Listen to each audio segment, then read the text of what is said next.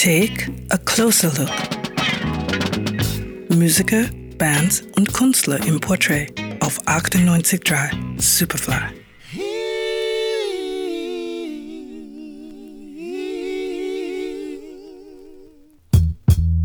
Der Begriff Neo oder New Soul muss zurzeit für so ziemlich alles herhalten, was in irgendeiner Form aus den amerikanischen RB-Wolken auf uns niederprasselt. Doch wir sollten davon absehen und uns auf die Essenz konzentrieren. Einer, der den Begriff New Soul überhaupt erst möglich gemacht hat, ist der 1974 in Richmond, Virginia geborene Michael Archer, bestens bekannt und geliebt unter seinem Künstlernamen D'Angelo.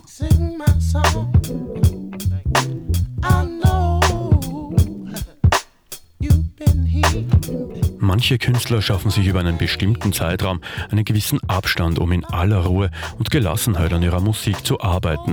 D'Angelo ist so ein Paradebeispiel. Er geht sogar noch weiter.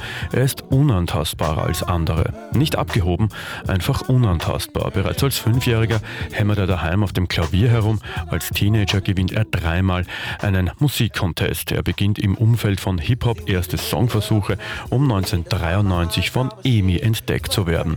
Nach einigen Produktionen veröffentlichte er 1995 schließlich sein Debüt Brown Sugar. Brown sugar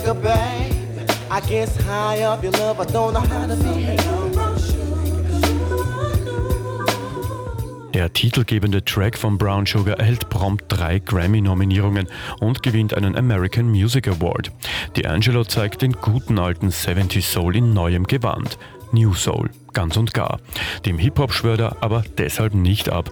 Er singt mit Lauryn Hill, arbeitet mit den Roots und Erika Badu. Sein zweites Album Voodoo erscheint erst fünf Jahre nach Brown Sugar. Das Warten hat sich gelohnt und im musikalischen Schatten D'Angelos wirken im Studio nur die Besten mit. Questlove gibt den Rhythmus vor, Roy Hargrove an der Trompete, Charlie Hunter und so viele andere.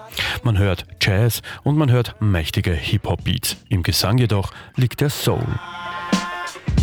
Justice, just us. As the ashes, dust to dust. Time has come for most of us.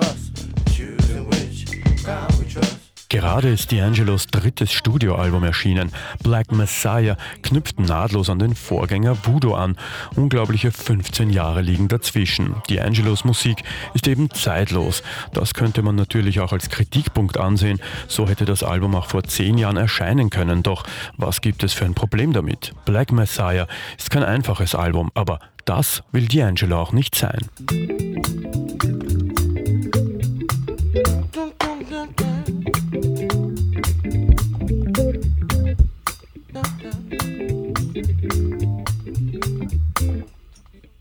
98 Dry. Superfly.